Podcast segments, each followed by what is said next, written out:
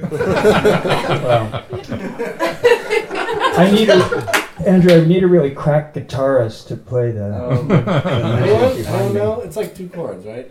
Like, Always. We're talking about how, Alright. how will you do Sister Red? My my paper is called Activism, Gay Poetry, AIDS in the 1980s,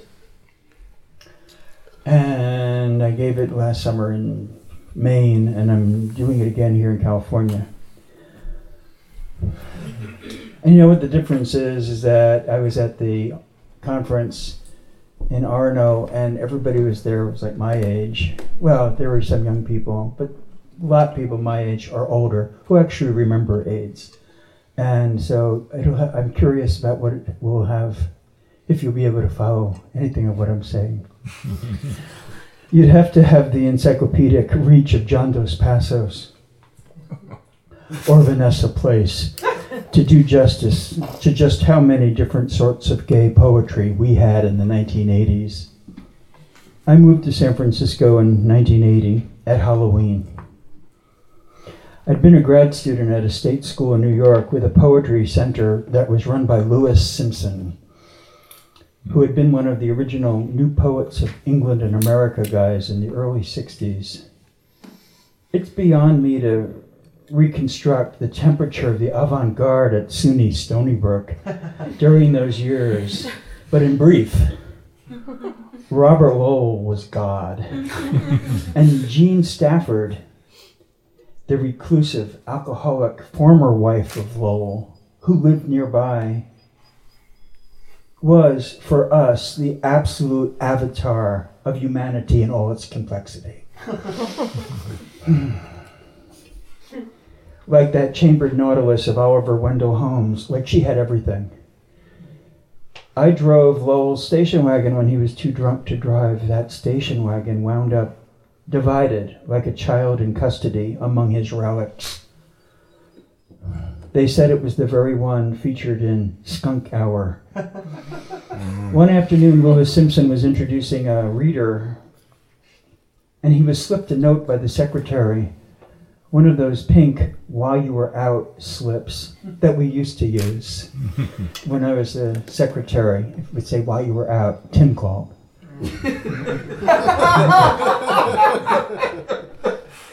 and we saw Louis Simpson read this note, and we saw him start to cry. We were all sitting in a tight circle in a small classroom, and he was totally weeping a few feet from me. But I didn't reach out and comfort him because I, that would have been too gay. James Wright just died, he said. That was what was in the note. And I didn't know who James Wright was. But Simpson explained, blowing his nose in violent chunks, that he was America's greatest poet. You couldn't get the big picture. You couldn't get any picture.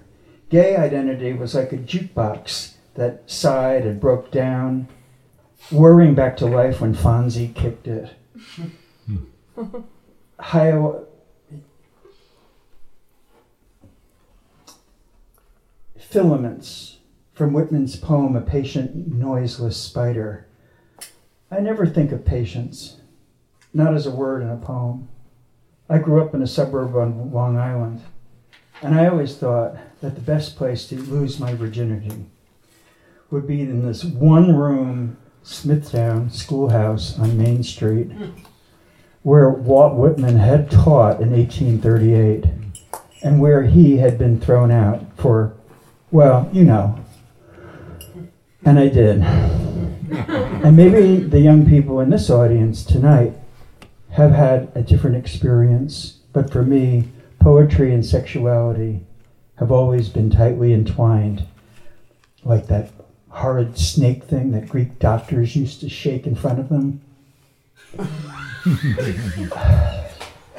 Does that connection still obtain today between poetry and sexuality?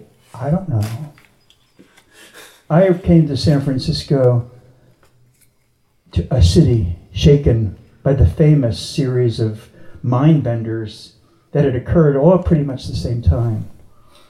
The kidnapping of Patty Hearst, the Jonestown Massacre, the assassinations of Harvey Milk, and the White Night riots among them.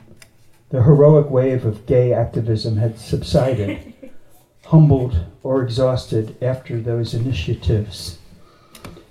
I guess it's true that wherever you go and whenever you get there, you will always miss the big, really big thing. The epic golden age. In San Francisco, pink, teal, and silver was the vibe on the street, different than that which I had left behind in broken and squalid Manhattan. In a bookstore window in the Castro, I saw an exquisite square book, The Graces, by Aaron Shurin. His face on the flyer looked exquisite too. I called him up on the on the on the rotary phone and I asked if I could meet him. I must have been high because he was so gorgeous. It was like calling up an angel. We just had this coffee date thing. Nothing came of it. We were like moving islands tethered on Castro Street, and soon our differences broke the, the smooth surface. I admired Aaron's gay shaman persona, one I would have loved to emulate, but I couldn't go there. I liked, I loved San Francisco because it provided a non-ironic space in which this stance was possible. You had Robert Duncan teaching at New College, filling up twin blackboards with his beautifully willful handwriting, with different chalks to make different sorts of points boards so gorgeous. His students would photograph them at the end of each class, or they'd draw them painstakingly in the primitive proto sharpies of our day. this was the. So with Duncan, you had the magic of multiplication. You had Ronald Johnson on Elgin Park the Phantom of the Opera, writing cookbooks, conceptual cookbooks, like Simple Fare, in which no recipe had more than three ingredients. That was the magic of subtraction. Later, he told his, me that his publisher had vetoed the idea, and he had to include recipes with as many as five or six ingredients. Because the other one was so extreme, and he, the publisher said nobody would buy a book like that. Thom Gunn I met at the leather sex fair, blithe as a kite, leaning against a lamppost in characteristic pose, the head of one boot raised against the pole behind him to raise his knee, where keys dangled from his gloved hand. There was Irving Rosenthal, the author of Sheeper, who had torn out the floor of the Victorian living room and dining room that made up his communal house, and he had a garden in it hmm. with lawn chairs on a real lawn. Some said chipmunks. Brian Monty told me that a fawn roamed through those rooms. I never saw it.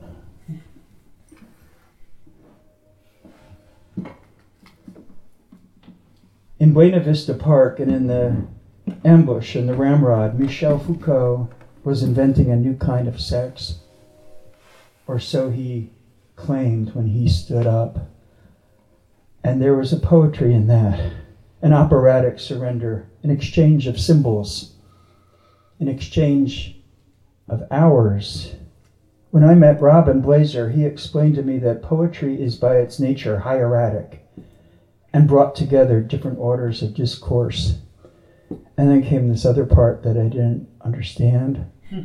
But it was all about that poets are priests, that there's a spiritual dimension to our work and a political dimension too, though that wasn't always easy to access. But the shamanic was always there, woven in and out of ordinary life. Hmm.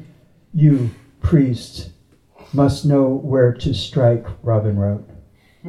It's in the moth poem. The cost has been high when all the world is loved by the daemon of mediocrity, you, unpriestly, among hierarchs on fire, burned mouth, must know why you strike. I felt unpriestly indeed next to such colorful characters. Occasionally, the elderly figures of the gay past descended on us. Christopher Isherwood, burly and lithe, like a dummy you would put on your knee, but of course wise beyond his years, and always interested in the in the brightly colored. A few weeks ago, Dodie and I watched George Cukor's Rich and Famous, 1981 in which two writers, intellectual Sontag type Jacqueline Bisset and blousy Southern Gothic Candice Bergen, maintain an uneasy friendship over decades of reverses. And now that I think of it, it Rich and Famous is a little bit like Barf Manifesto, isn't it, Dodie? Except with you and Eileen in the, in the parts of these two. Mm-hmm. Anyhow, there's a party for Jackie Bisset at Candy Bergen's fabulous Venice Beach House. Has anybody seen Rich and Famous?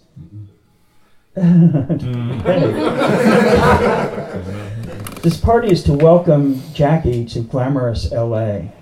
And Jackie's like this total like New York, like, you know, intellectual.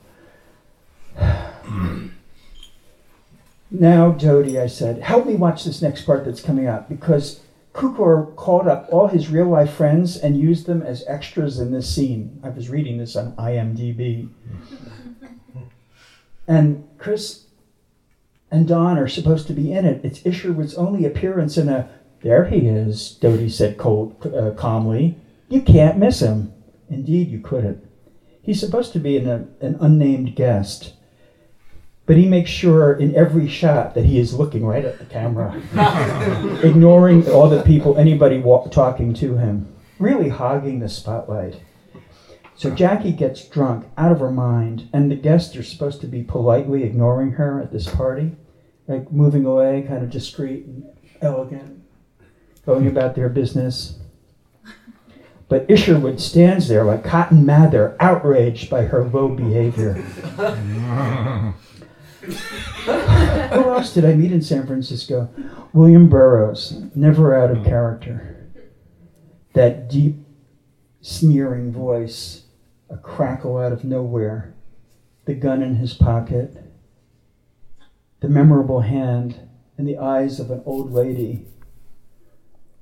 I asked James Purdy to write a blurb for my first book, and he was very chivalrous, though he professed never to have heard the modern usage blurb. oh, you mean an encomium, he corrected me. In his apartment, under the oversized rotogravure of bare chested boxers from the ragtime era. Robert Duncan had those magic eyes, one going this way, one going that. One was always staring right through you. His lips would purse up in one corner when you mentioned the name of one who had hurt him. So I felt, in a very real way, connected by transmission all the way back into a previous, more fantastic time, the time of, of Paul Swan, say, or Hart Crane, or Langston Hughes, or Ramon Novarro, in this way, time seemed to flatten out, dissolve, so that all gay men and women were living more or less on the same Mobius strip of continual desire and renewal. I realize now that this wasn't an extreme, entirely positive or healthy development. And that, that flattening out might have contributed to my, well, to my initial lack of a politics. Insofar as one believes that at all times that all times are not only happening right now, but that all of them are marvelous and thrilling, one doesn't exercise the will to change. At the same time, thanks to my new friend Steve Abbott, I met the determinedly quotidian Steve Benson and David Melnick. The language poets, not gay shamans by any means, but as gossipy and funny as the boys in the band. Meeting them at the cafe Flore, we nursed Bloody Marys, watched the boys go by down the street, and I heard about the poets of the Bay Area, who had slept with whom, whose specialty was what. Through, though their individual practices were very different, they had both had intimate intercourse with the god of camp. And anyone who has read Views of Communist China or Men in Aida knows that where they walked, the ghost of Ronald Firbank walked with them. I remembered how Beckett had been the secretary of James Joyce, and I contrived to become the secretary to Harold Norse, the beat poet on Albion Street. I loved that name, Albion Street. If you lived on Albion Street, I would beg to be your secretary. Harold had at one time been close to Auden and Chester Kallman. He had known James Baldwin, Marlon Brando, and was dictating his memoirs to me while arranging for his letters back and forth to William Carlos Williams to appear. My job seemed primarily to dissuade Harold from going too far in his memoirs. Not too far in any sexual sense, but I wanted him to cut back on the compliments others had given him. you have to have a healthy helping of vanity to maintain legend status. Hello, Susan Sontag. But I was afraid that no one would believe Harold's story of a society party in 1954 Venice where the room parted like the Red Sea, and Harold found himself face to face with Krishnamurti, who told him in a gentle Michael Jackson type of voice, Years ago, Madame Blavatsky tried to make me the world healer. It was not I, and I told her so. Now I see it was you, short, young Jew from Brooklyn. Finally, the world healer has been brought to earth. so, that was one passage I got out of Harold's book. So back and forth, we young gay poets struggled between extremes of the fabulous and the potentially valuable details of everyday life, the quotidian, between Nightwood and tender, tender buttons, maybe. when at Orono, I was asked to speak on the, the centrality of gay poetry in the 1980s. But due to the plurality of what was gay, I find it difficult to argue the case to you. Yes, I suppose that you had John Ashbery's vatic, ambiguous, and sonorous poetry, and that was key to the day. Ashbery, James Schuyler, Mary Oliver, Adrienne Rich won the great prizes in the 1980s.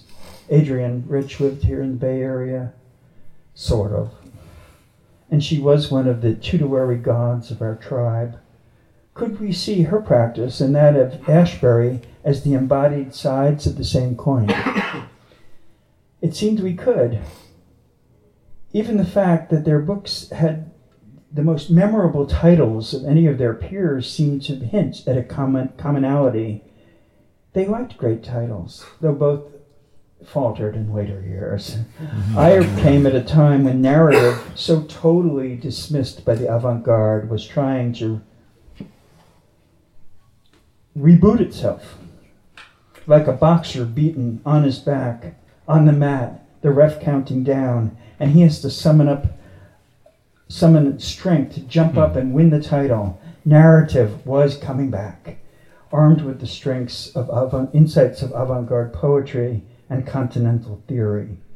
So maybe I cut my own foot off right there, joining up with Bob Gluck, Steve Abbott, and Bruce Boone into a space where, well, it wasn't one thing or another. We wanted to infuse the stories of our lives with the rigors of theoretical discourse. We wanted to bring the body back to writing by any means necessary. And as we employed everything from the lamps of biology to the badlands of porn to get it there, George Bataille was our God, and John Wieners was our other God.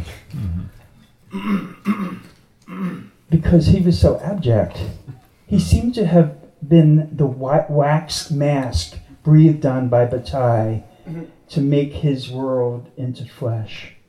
Asked in 1984 by Raymond Foye about whether he subscribed to a theory of poetics, Wieners replied, I try to write the most embarrassing thing I can think of. well, that's what we did in the new narrative.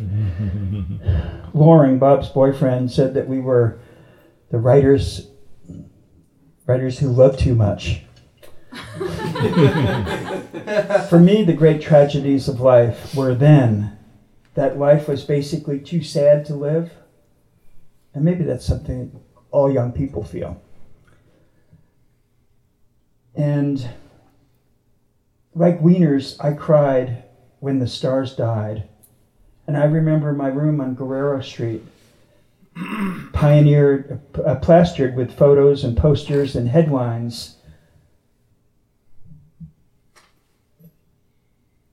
from, oh, I'm sorry, uh, uh, the headlines of the one two punch, the one after another deaths that turned my world upside down when first Princess Grace was killed. And then Romy Schneider died. They were both in early middle age.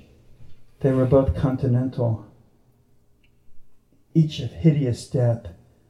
And one afternoon in the fall of 1982, I was still in my 20s, standing up, fucking a guy against that wall with the big faces of Romy and Grace and him saying, huh, maybe a condom?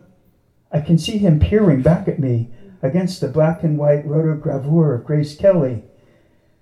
Sort of shy, but persistent. What you'd call a power bottom. His lips pouting in silhouette. I'm like, a condom? Why? because like we hadn't like, used them since I've been there like a teenager, and I just barely remembered what they were. Because you know, his voice dropped to a whisper. Gay cancer. I'd like to say that I had a condom on me, but no. And I'd like to say that I went to safe sex right away, but no. These were just whispers in the dark. And by the time HIV was identified, they say fully half the guys in San Francisco, half the gay men in San Francisco had been infected. Perhaps 55,000 men in that moment, at that moment, and for years afterwards, it was roughly the same as a death, death sentence. half. I mean, it was like every other guy that you could see walking down the street. As you walk down the street, and I've often wondered how my one guy was so prescient, begging for a condom at that in that little voice. For we then didn't know, we had no idea how to stay alive or what it was that was pushing us down that cliff. From body, it was a small step to hoping for community, to write for a whole, if limited community, ourselves, our friends, our lovers, and one or two benighted souls we imagine actually needed us in those hinterlands. I forget about the red state and the blue state, but you know, get the idea. We didn't have a red state and blue state back then. Hmm. but I pictured that there were some people who needed me to write for them out there in those little, little, little states. Shadows of the great liberation movements, Black Power, Second Wave Feminism, Gay Freedom, encouraged the little tree of new narrative to grow to a cer- in a certain formation like bonsai. Really, every other kind of writing, even the masters like Balzac or Proust or MFK Fisher, had written nothing but camp when you got down to it when we compared their production to ours. I guess we were full of ourselves in the horrid way of the young, but we were in there pitching. Small press traffic offered a 15 week theory workshop with Steve Abbott running it. I mean, our friends, the language poets, all seemed so educated because they knew so much theory. And we were quite envious. And Steve was going to teach all of us in 15 weeks, like once a week, what all of them had known for years because all of them went to Yale. so I don't remember who was in it in the group, but Michael Amnasan was in it, Francesca Rosa, Marcia Campbell, and I. We all signed up for it. It was most entertaining. One week we mastered Julia Kristeva. Another week W.E.B. Du Bois. We went through Lacan week, Benjamin, Roland Barthes. Another week, Derrida. Another Deleuze and Guattari. It was like two for one week. Hannah Arendt, Frantz Fanon. In some dark corner of my mind, I was thinking that California would make me a star, that Bob and Bruce could propel me, and Dodie too, into the top ranks of international chic, seeing the glory that was Kevin Killian, that had eluded the New York poets I had hastily, briefly encountered in the 70s, like Ted Berrigan, like Allen Ginsberg, people I'd alienated because I was a drunk. I dropped out of the PhD program after writing half of a dissertation about child pornography. In San Francisco, I was continually asked, uh, continually irked. Oh, get this. By the rise to fame of tall, muscular Jack Sharpless, the poet. People were always saying he was the best poet around. His name, that irked me. His name was so romantic. Sharpless. Do you know the baritone part, Sharpless, the consul in, in Puccini's Madame Butterfly? I was like, I bet his name isn't Jack Sharpless. Well, this guy was about six and a half feet tall, a leather man, and a waiter at a private men's club in the city, a club that catered to the moguls and the corporations, the transnational. The fetish photographer Mark Chester took a photo of Sharpless up against some black block long graffiti, 10 feet high, on a fence across a vacant lot on Ringgold Alley. That's South of Market neighborhood.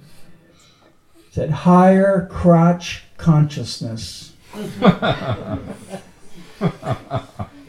it read, and Sharpless stood tall between higher and crotch, where another man would have been dwarfed. He was really tall. The tagger had somehow forgotten how to spell consciousness, or by the time he got to the end, he was just like kind of tired out. so in the, in the photo, in the slogan, winds up and swallowed in a a mumble of guesses. It was like higher crotch con- Let me hold on to this figure, the figure of Jack Sharpless, as an example of gay poetry in the 1980s. For Jack Sharpless was subject to all of the the weathers that raged the 80s. He is forgotten today. Though I say that knowing that maybe some of you know his work here or have heard of his name. You might be writing a paper on him right now. but probably not. but the academic readers who rejected our Spicer biography complained that Spicer was forgotten. And maybe no man or woman is entirely forgotten. But Sharpless was a strange case in that, during his entire life, he was so little known that he never published a single poem in America. People wondered, who was that dude? Between them, between these people, I'm sorry. But even the people who thought he was the dude had died. Years after his death, Gnomon Press in Kentucky published a brilliant edition of his collected poems. It's called Presences of Mind. I think I brought it with me. It's like one of those books that everybody would like to have a book as beautifully printed and, and edited as this. Maybe, maybe you have this book and just never opened it up. Mm-hmm. Presences of Mind, the collected poems of Jack Sharpless.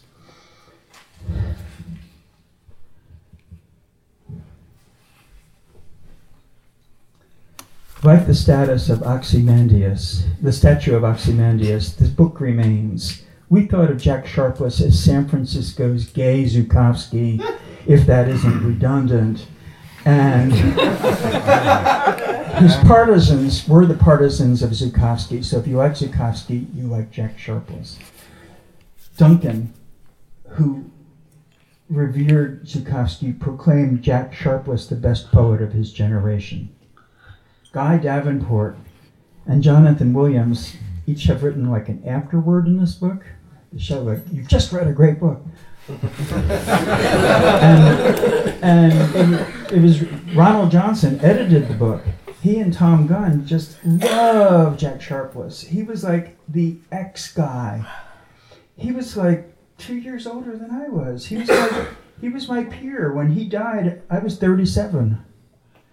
In England, he was better known and twice captured an important British prize for Best Poem of the Year. They call it the T.S. Eliot Award. Mm-hmm. It shocked poetry lovers here and there. I had an important point to make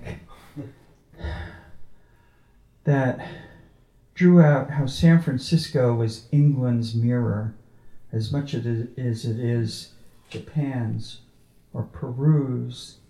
But I do want to keep focused on gay poetry as I know it, as I knew it. And then AIDS came along and brought the curtain down on a glittering world. Foucault denied it existed, AIDS. He claimed it was only American anti sexual hysteria.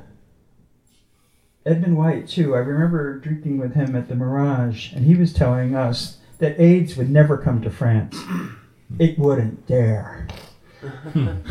I was once angry with Ed Dorn and Tom Clark for the mark- mocking cartoon they ran in their magazine Rolling Stock. It was of a beaker filled with red liquid, like blood, poured across the names of the winners of the AIDS Awards for Poetic Idiocy. I waged a fatwa against them. At least that's what Dale Smith called it. And I would see red, literally, when I thought of how they had hounded Steve to death. But finally, I came to see how it could have been anyone's iconoclasm that did them in. Under the guise of cultural satire, it could have been mine. For at first, there was no way to predict how terrible AIDS was going to be. If I pushed the culprits, Ed Dorn and Tom Clark, closer to their deaths, that's my sin. And yet, it didn't take long to know that this was going to be a war filled with sin on both sides. I do not forget. I do not forgive, I wrote. years later in my open letter to the Buffalo based magazine, Apex of the M. A great wrong has been done, and memory will never be silent. Memory persists in squawking its fool head off, trying to make sense of the evil done to innocent sufferers. I'm hysterical today. Let my hysteria explode inside the great white apex of Ed Dorn's heart. I was always hoping that my words would carry me away with them, like the figures in the barrel over Niagara Falls, so that the things I saw and did with my own eyes would recede. The casual cruelty, the malice, the spectacle of me, Kevin, going through the used poetry bins hmm.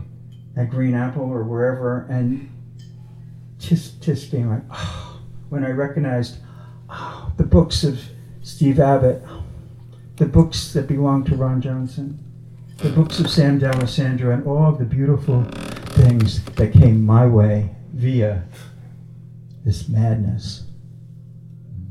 Hmm. It's coming on Christmas. It's coming. They're cutting down trees. They're putting up reindeer. And they're singing songs of joy and peace. I wish I had a river I could skate away on. I made my baby cry. That was the song that was the song that was played at the most AIDS funerals that I went to in San Francisco in the 1980s. It was so peculiar. For some reason, like even Jewish people who don't have Christmas would, and they died of AIDS, they'd have that song at their funeral.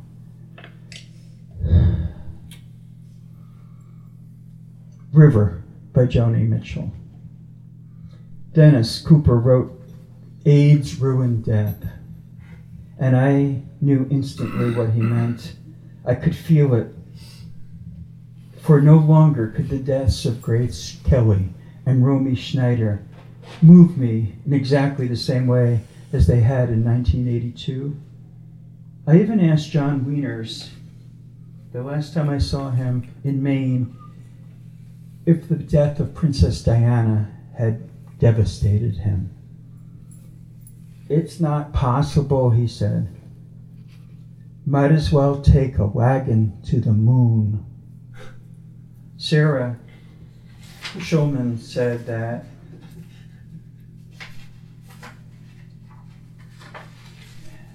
in the future, all of us were going to be judged by the way we had responded to the AIDS crisis. Filmmaker Gordon Stevenson warned the actress and writer Cookie Mueller about what it would be like for her upon her AIDS diagnosis in the 1980s. And Stevenson wrote to her, I think if you told kids that measles was caused by excessive masturbation and were made to wear t shirts to school that said contaminated on them so that no one would sit near them or play with them, and then you could put them in a hospital ward with other measles patients to have their swollen glands ripped out, their spots cut off, radiation bombardment,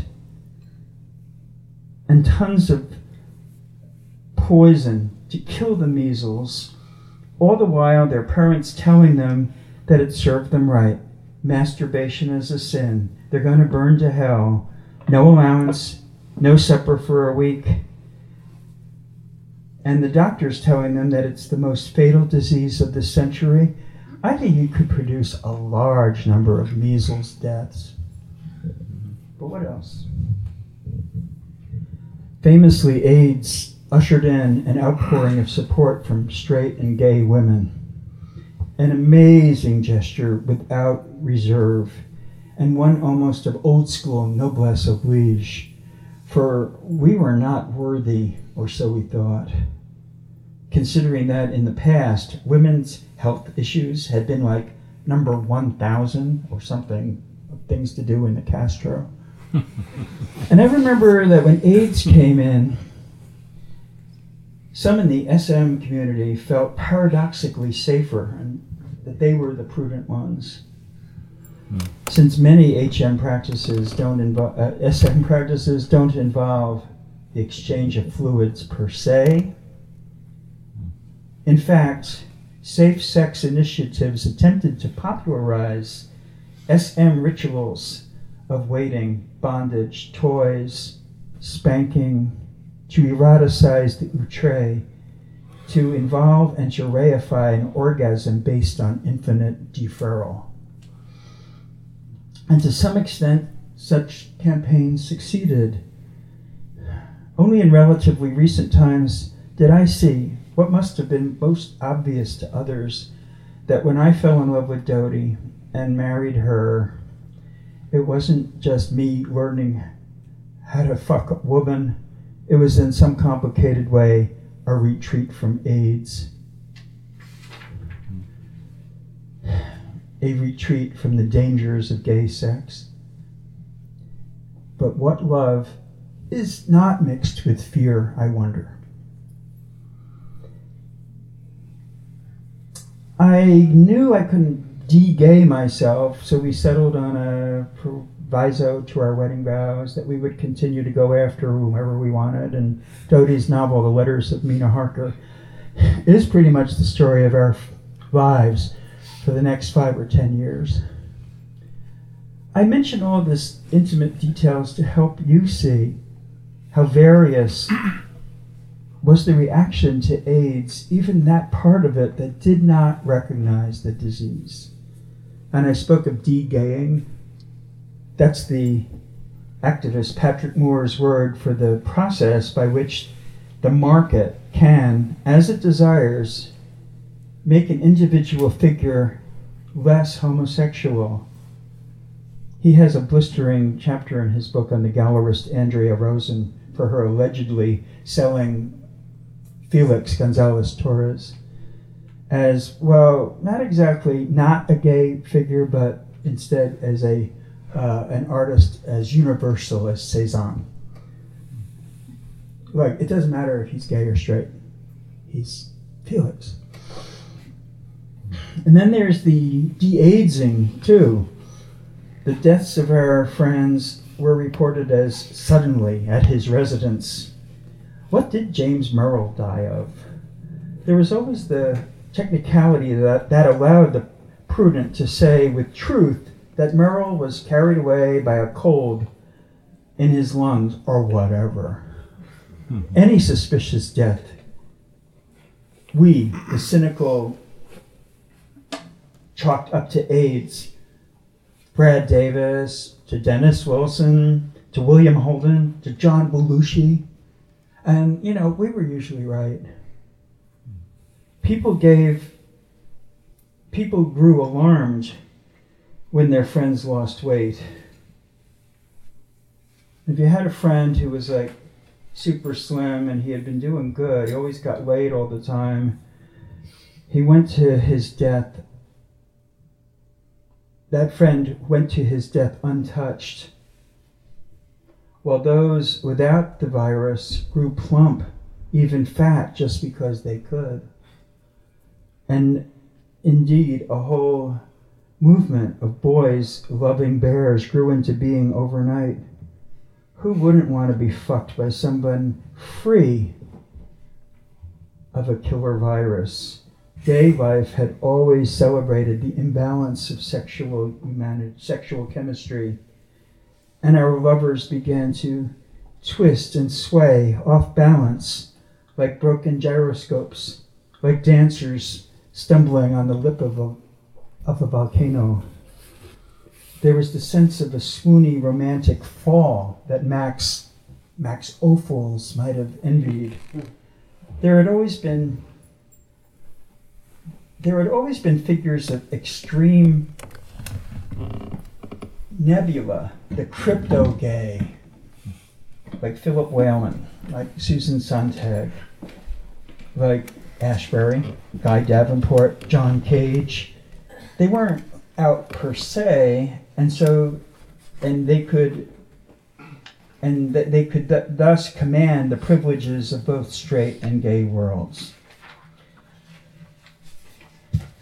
There was this one guy called, his name was Guy, Guy Johnson. Any of you know him?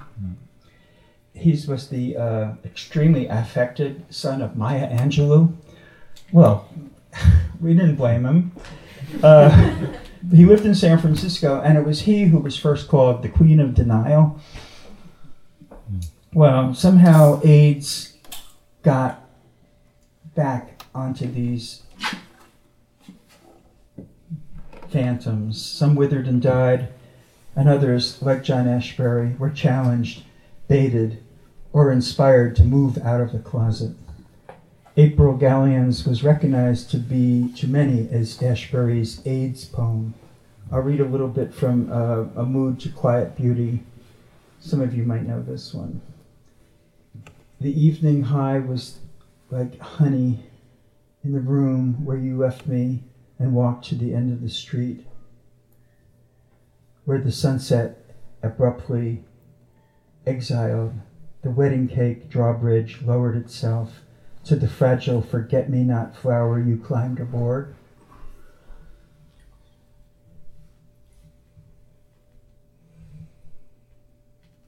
In the 1970s, gay poetry had been dominated by the liberation of the body. But the excesses of the body were hardened as though by fiat, were banished as though by fiat when AIDS came to haunt us. Throughout the 1980s, we in the new narrative saw ourselves as the last bastion of sexuality, which wasn't far from true but it was a romantic notion. And you know the bit about print the legend. You know that saying? Yeah. When the facts interfere with the legend, go with the legend. But too much of gay poetry, but for much of gay poetry, the body was blamed for the disease. The rectum had shown itself a grave. It was a time when the spurt reach, then when the sport returned and when language took on the materiality that had once been the body's province. And so it was.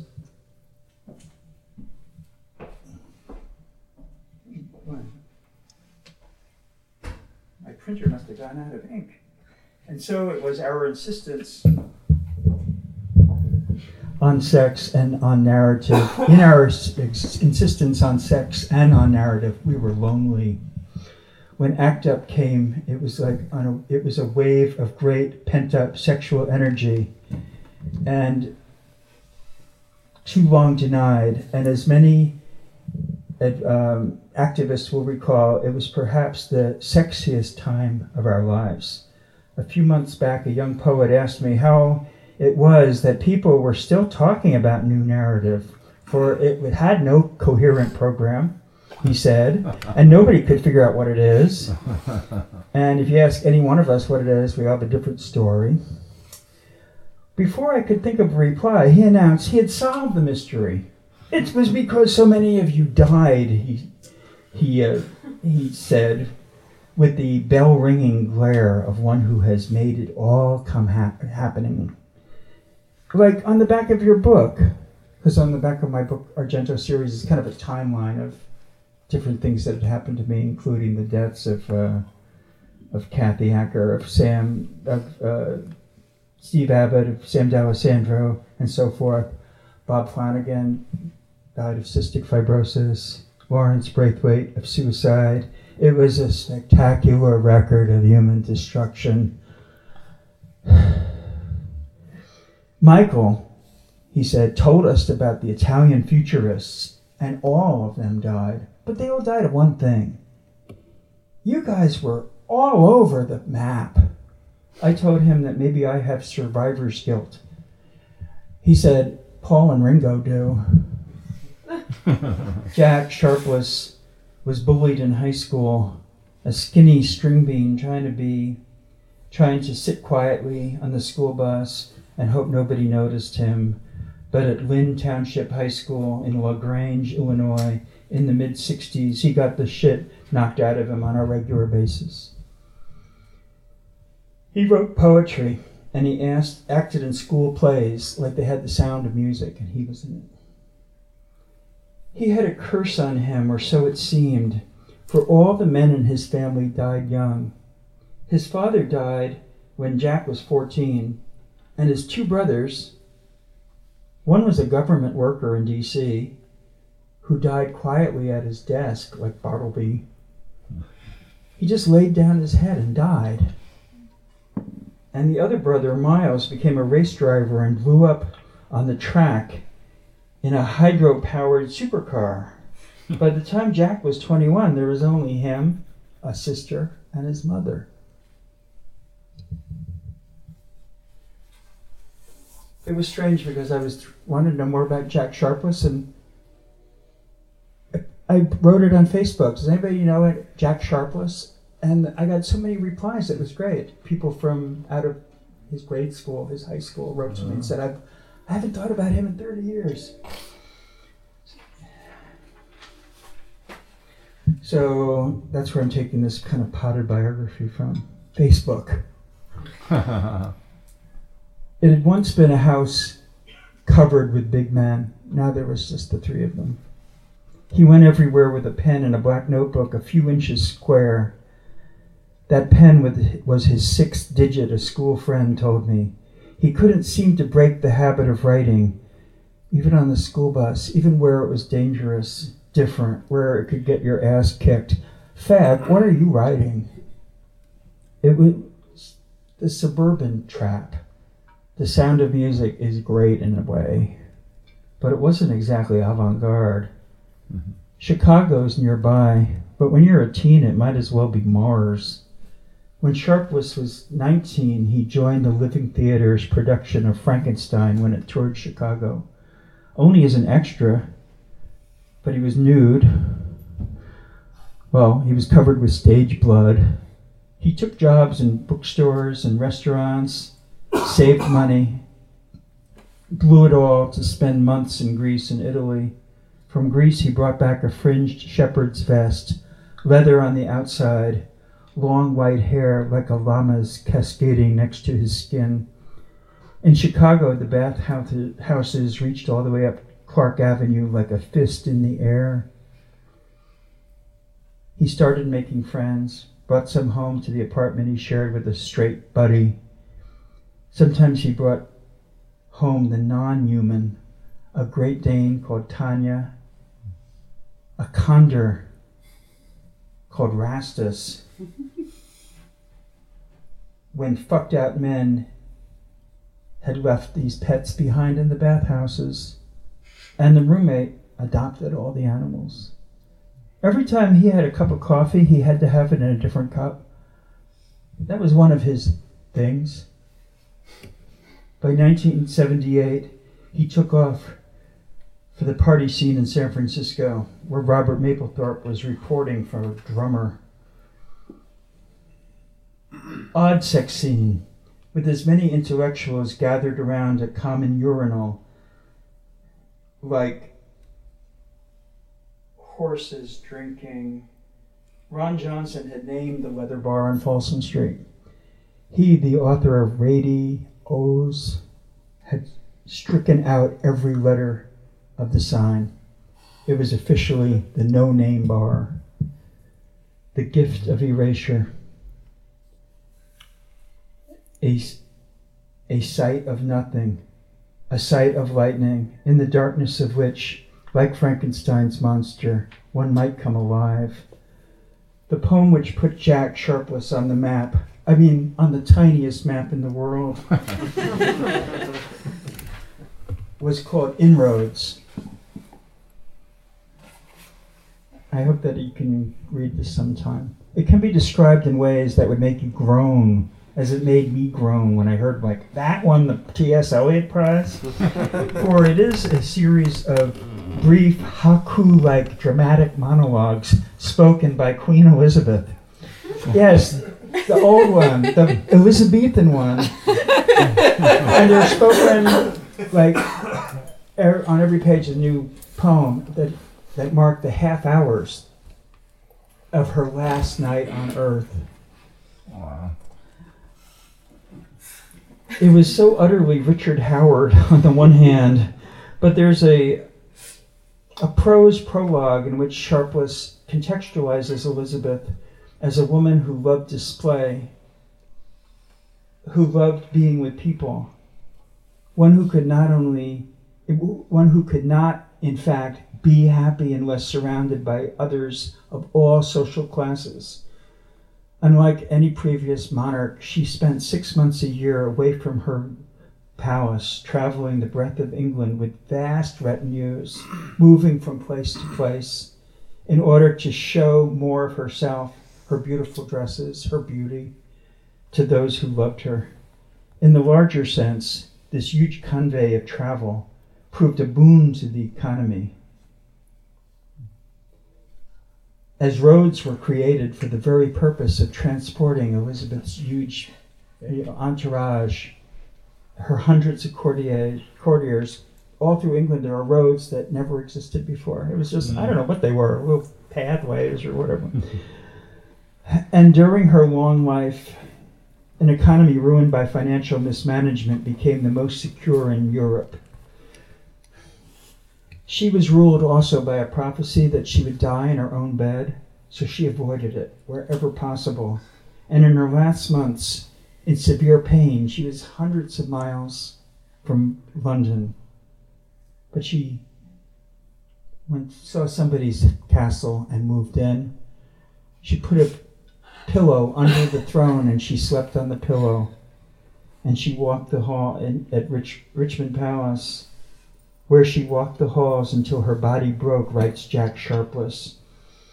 So I'm reading this prologue again, and I could see in my head, it was coming together the other day. I saw inroads as an allegory for what first was the increased visibility of gay and lesbian people, the years of international activism, and the establishment of a gay poetry, and then followed by a cataclysmic, perhaps possibly preordained health emergency from which the highest orders of the state turned away in loathing as, she, as Elizabeth turns away from her own disease. In his own last months on earth, Sharpless suffered a stroke so severe only his mother could understand him when he talked. But he kept on writing, even when talking exhausted him. The poems of working stiffs were different than the elegant panegyrics that had won him the prize of middle aged men. In this unfinished sequence, a queer man encounters the mythical cartoon fighter Joe Palooka in a bar and they compete sexually. These poems are really raunchy, raw. Maybe they embarrassed Ron Johnson when editing Sharpless's collected poems book he suppressed them altogether. And later in his life, at the end of his life, he regretted having done that because they were part of Sharpless's body of work. But one could see them completely ruining the impression of Sharpless's main body of work, that of a bodiless, polite, elegant word wizard. For these poems, bodily fluids were squirting out like a water balloon party. As the 80s wore on, the body disappeared from poetry. I asked John Giorno, Well, what were your great poems you wrote in the 80s? And he said, Kevin, I only wrote three poems, but I did my best work. I established the AIDS Treatment Project. There was the matter of the poem disappearing of poets with no time to write, from activists, from activism, or a more complex despair. There was Joe Brainard. There was Leland Hickman, David Melnick, all poets who stopped writing at this time. And then there was the poets who, once they had died, their work disappeared from view entirely. For now, their families or their other survivors who hated that work could kill it you have probably heard of the way his mother and uncle reduced the complete poems of Essex Hemphill to the only ones that they approved of four poems he had written when he was 16, praising Jesus. Hmm. The rest, well, they were mistakes on, on Essex's part. No room for homicide, for example. While I wait, I'm the only man who loves me. They call me star because I listen in dreams and wishes, but grief is darker. It is a white dress that covers my body. It is a wig that does not rest gently on my head. When AIDS came along, we reacted in rage partly because we had just gotten over the mass trauma of American high school. And here was a worse bully with more ferocious allies, like there was the state and there was the church. But this time we weren't going to take it anymore. I take it for granted that all poets and writers, straight or gay, have experienced an emotional alterity, a feeling of being different than the others. Indeed, that's the universal experience of being an adolescent. But in our case, there was a social formation rather like a jack in the box, a leap into political consciousness, then a disaster, which resulted in the brilliant direct actions of the late 80s and early to mid 90s, and poetry lit the way. And we were trying to quote from another poem. We step out onto the terrace and the hulk, then the buds of the forsythia that hides the trash sprout magically as our approach. I toast it as memorial to dreams as fragile and persistent as a blonde in love. My clothes smell like the smoky bar, but the sweetness of the April air's delicious when I step outside and fill my lungs, leaning my head back like a first class seat on the shuttle between the rowdy celebration of the great deeds to come and an enormous Irish wake in which the corpses change, but the party goes on forever. There were writers like William Dickey laboring on in neighborhoods of San Francisco, neighborhoods I never went to, but they too were dying of AIDS. We saw right away, or soon enough, that AIDS was no respecter of talent or otherwise. When I read with Paul Monette, whom I admired and respected so much for his activism in terms of the his AIDS condition and AIDS education, but as a poet, it was like if what he is writing is poetry, then I will never be a poet. I had this flash that just as being gay was given to the first rate, to the second rate, hmm. and the no rates among us, AIDS was also a great leveler. And this led to some of the most confusing reboots of the day. To this day, I'd say that half the readings I give are with poets and what they read and write, I don't even consider poetry, and vice versa, I'm sure. But we have solidarity, and we were there for each other when the hammer came down. And another hammer is coming down, and you're going to read about it in tomorrow's paper. Thank you.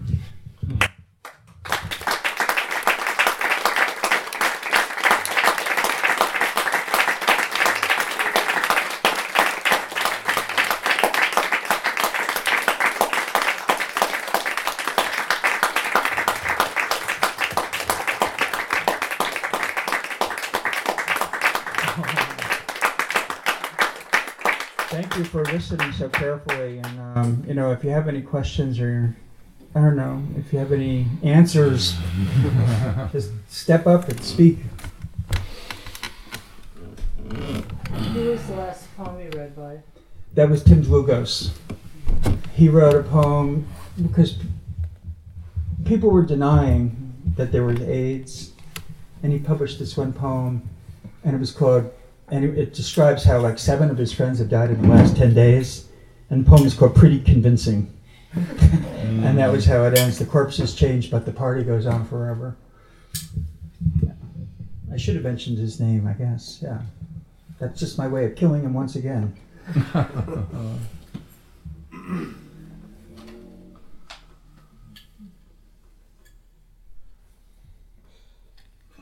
Now, how to restore that party atmosphere back, Andrew, that you specialize in? Uh, Kevin, I have a question. Uh, yeah. What part of your reading was Simon at your feet for? Did you notice the cat at your feet? No. Did anyone else notice what part of the reading the cat was at its feet for? It can't have been to give me comfort. They're they're not known for that.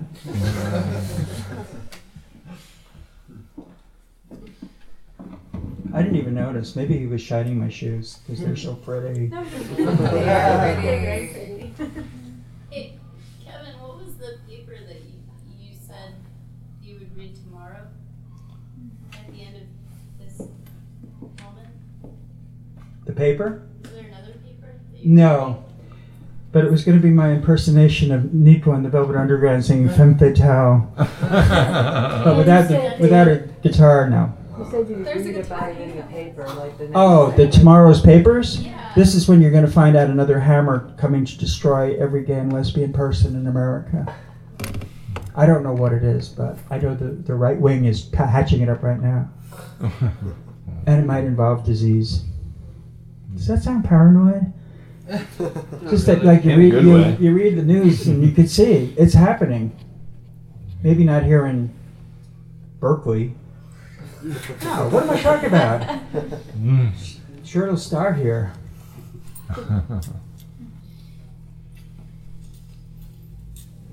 Yeah, maybe I didn't make it clear. It was like you're gonna read it in tomorrow's papers. Did you see the thing they had in the paper? This this this guy in the south thought his dog was gay and he had him put to sleep.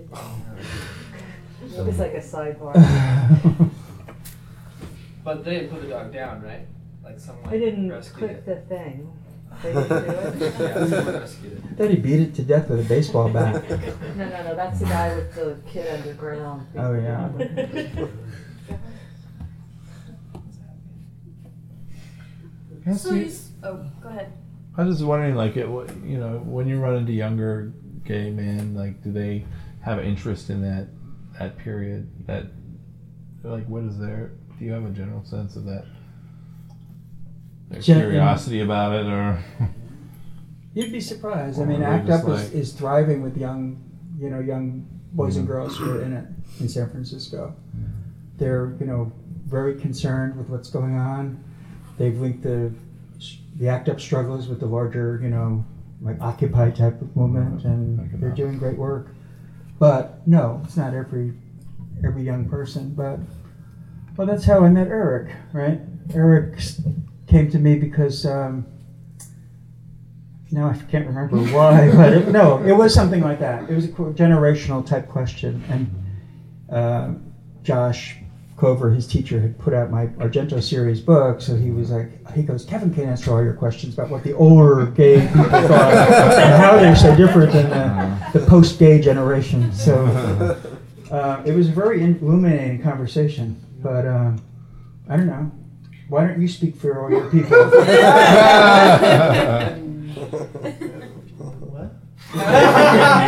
Well, how do young, I mean, how do yeah, young gay people react uh, or relate to AIDS? Well, I um, I've been going to some radical fairy stuff, and I feel like that's a really great place to meet older gay men and get involved in the conversation. At least, um, I I think young.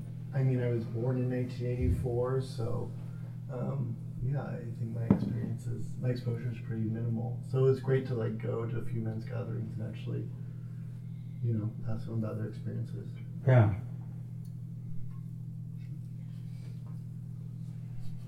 And we have our own little jokes and stories, funny stories too. It's not all gloom, doom and gloom, but yeah. What What about you, Eric? Can you see a big hammer coming down on you tomorrow?